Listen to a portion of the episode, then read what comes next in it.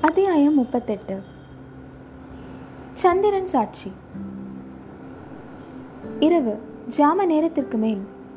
மாமல்லர் சிவகாமி ஆயனர் ஆகியோர் திரும்பி கிராமத்தை அடைந்தபோது நாவக்கரசர் மடத்து வாசலில் பெரும் கூட்டம் நிற்பதை கண்டார்கள். நிலா ஒளியில் அந்த கூட்டத்தின் மத்தியில் கத்தி கேடயங்களும் வாள்களும் மின்னின. மூன்று பேரும் துணுக்கமடைந்து வீதி முனையில் கோவில் மதில் ஓரமாக ஒதுங்கி நின்றார்கள். மடுத்த வாசலில் நின்ற வீரர்கள் யாராக இருக்கும் என்ற கேள்வி மூவருடைய மனத்திலும் எழுந்தது. அன்று காலையில் குண்டோதரனுக்கும் மாமல்லருக்கும் ஒரு சிறு வாக்குவாதம் நடந்தது. மேலே நடக்க வேண்டிய காரியத்தை பற்றித்தான். வராக நதியில் வெள்ளம் வடிந்து விட்டதால் பானை தெப்பம் ஒன்று கட்டி அதில் தம்மை வராக நதிக்கு அக்கறையில் கொண்டு போய் விட்டுவிட்டு குண்டோதரன் திரும்பி வந்துவிட வேண்டும் என்றும் தாம் அங்கிருந்து காஞ்சிக்கு போய்விடுவதென்றும் குண்டோதரன் ஆயனருக்கும் சிவகாமிக்கும் துணையாக மண்டபப்பட்டு கிராமத்திலேயே சில காலம் இருக்க வேண்டும் என்றும் மாமல்லர் சொன்னார். குண்டோதரனோ இதை மறுத்து தான் முதலில் அக்கறை சென்று பல்லவ சைனியத்தை பற்றி தகவல் விசாரித்து வருவதாகவும் அதற்கு பிறகு என்ன செய்வது என்பதை முடிவு செய்து கொள்ளலாம் எனவும் கூறினான். மாமல்லரும் இன்னும் ஒரு நாள் சிவகாமியுடன் இருக்கலாம் என்ற ஆசையினால் அதற்கு இணங்கினார். ஆனாலும் அன்றைக்கெல்லாம் அவருக்கு அடிக்கடி மனதில் பரபரப்பு உண்டாகி கொண்டிருந்தது. சாயங்காலம் ஆக ஆக குண்டோதரன் ஏன் இன்னும் வரவில்லை?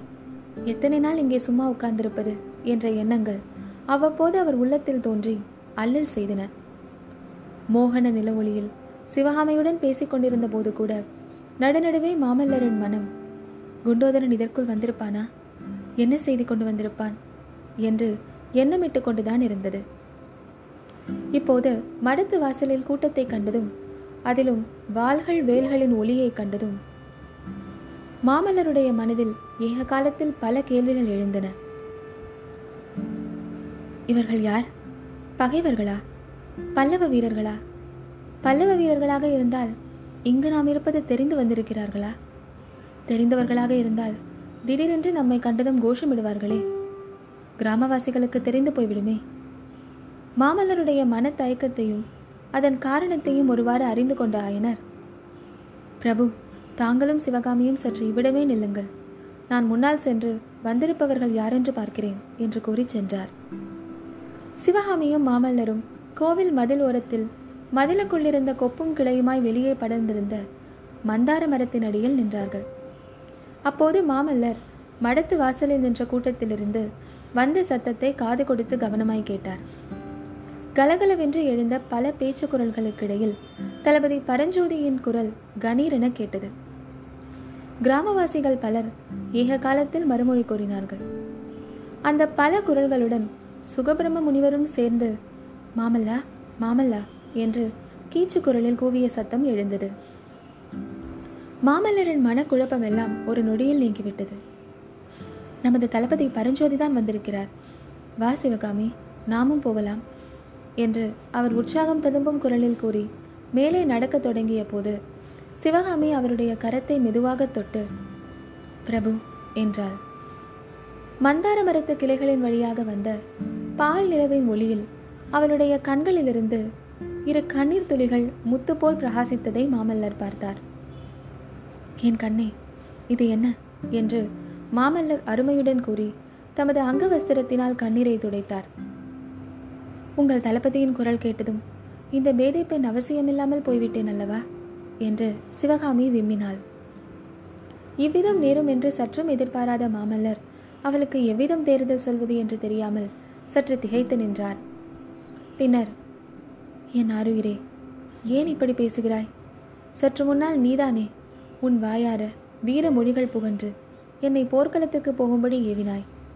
போக வேண்டிய சமயம் வந்திருக்கும் போது இவ்விதம் நீ கண்ணீர் விட்டால் நான் என்ன தைரியத்துடன் போவேன்? என்று கூறி சிவகாமியின் அழகிய முகவாயை பிடித்து நிமிர்த்தினார். அப்போது சிவகாமியின் முகத்தில் நிலாமதியின் கிரணங்கள் நேராக விழ அவளுடைய இயற்கை பொன்னிற முகம் தந்த நிறம் பெற்று திகழ்ந்தது. சிவகாமி அவருடைய கரத்தை தன் முகவாயிலிருந்து எடுத்து தன் கண்களிலே சேர்த்து கண்ணீரால் நனைத்த வண்ணம் இந்த பேதை நெஞ்சம் ஏனோ காரணமில்லாத பீதி கொண்டிருக்கிறது. என் வாழ்நாளின் இன்பம் இன்றோடு முடிந்து விட்டதைப் போல் தோன்றுகிறது. பிரபு என்னை மறக்க மாட்டீர்கள் அல்லவா? மத்த யானையின் மேலேறி யுத்தகலத்தில் சத்ருக்களை துவம்சம் செய்யும் போதும் அகில சாம்ராஜ்யத்தின் சக்கரவர்த்தியாகி மணிமுடி தரித்து ரத்தின சிங்காதனத்தில் அமர்ந்திருக்கும் போதும் இந்த ஏழை சிற்பியின் மகளை மறவாமல் இருப்பீர்கள் அல்லவா? என்று கேட்டாள். மாமல்லர் வானக்கடலிலே மிதந்த பூரண சந்திரனை சுட்டிக்காட்டி சிவகாமி அதோ அமுது நிலவை சொரிந்து கொண்டு வானவீதியில் பவனி வரும். சந்திரன் சாட்சியாக சொல்கிறேன். கேள். இந்த ஜென்மத்தில் உன்னை நான் மறக்க மாட்டேன் என்று வாக்குறுதி கூறுவதில் பொருள் இல்லை. நான் முயன்றாலும் அது முடியாத காரியம். உன் மனதில் காரணமின்றி தோன்றும் வீதிக்கு ஏதாவது உண்மையில் காரணம் இருக்குமானால் ஒன்றே ஒன்றுதான் இருக்க முடியும். ஒருவேளை போர்க்களத்தில் நான் வீர மரணம் அடைவேன். ஐயோ அப்படி சொல்லாதீர்கள். ஒரு நாளும் அப்படி நேராது என்று விம்மலுடன் உரத்து கூறினாள் சிவகாமி. மாமல்லர் சொன்னார் அப்படி நேரவில்லை என்றால் உன்னை நான் மறப்பது என்ற பேச்சுக்கே இடமில்லை.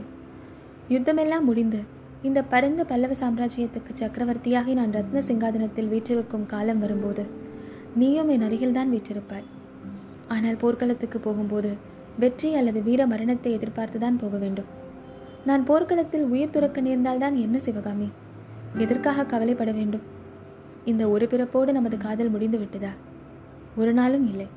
போர்க்களத்தில் உயிர் போகும்போது எனக்கு நினைவிருந்தால் பிறைசூடும் பெருமானை தியானித்து இந்த புண்ணிய பாரத பூமியிலே பாலாரும் பெண்ணையும் காவேரியும் அமுத பிரவாகமாய் பெருகும் தமிழகத்திலே மீண்டும் வந்து பிறக்கும் வரம் தாருங்கள் என்று கேட்பேன்.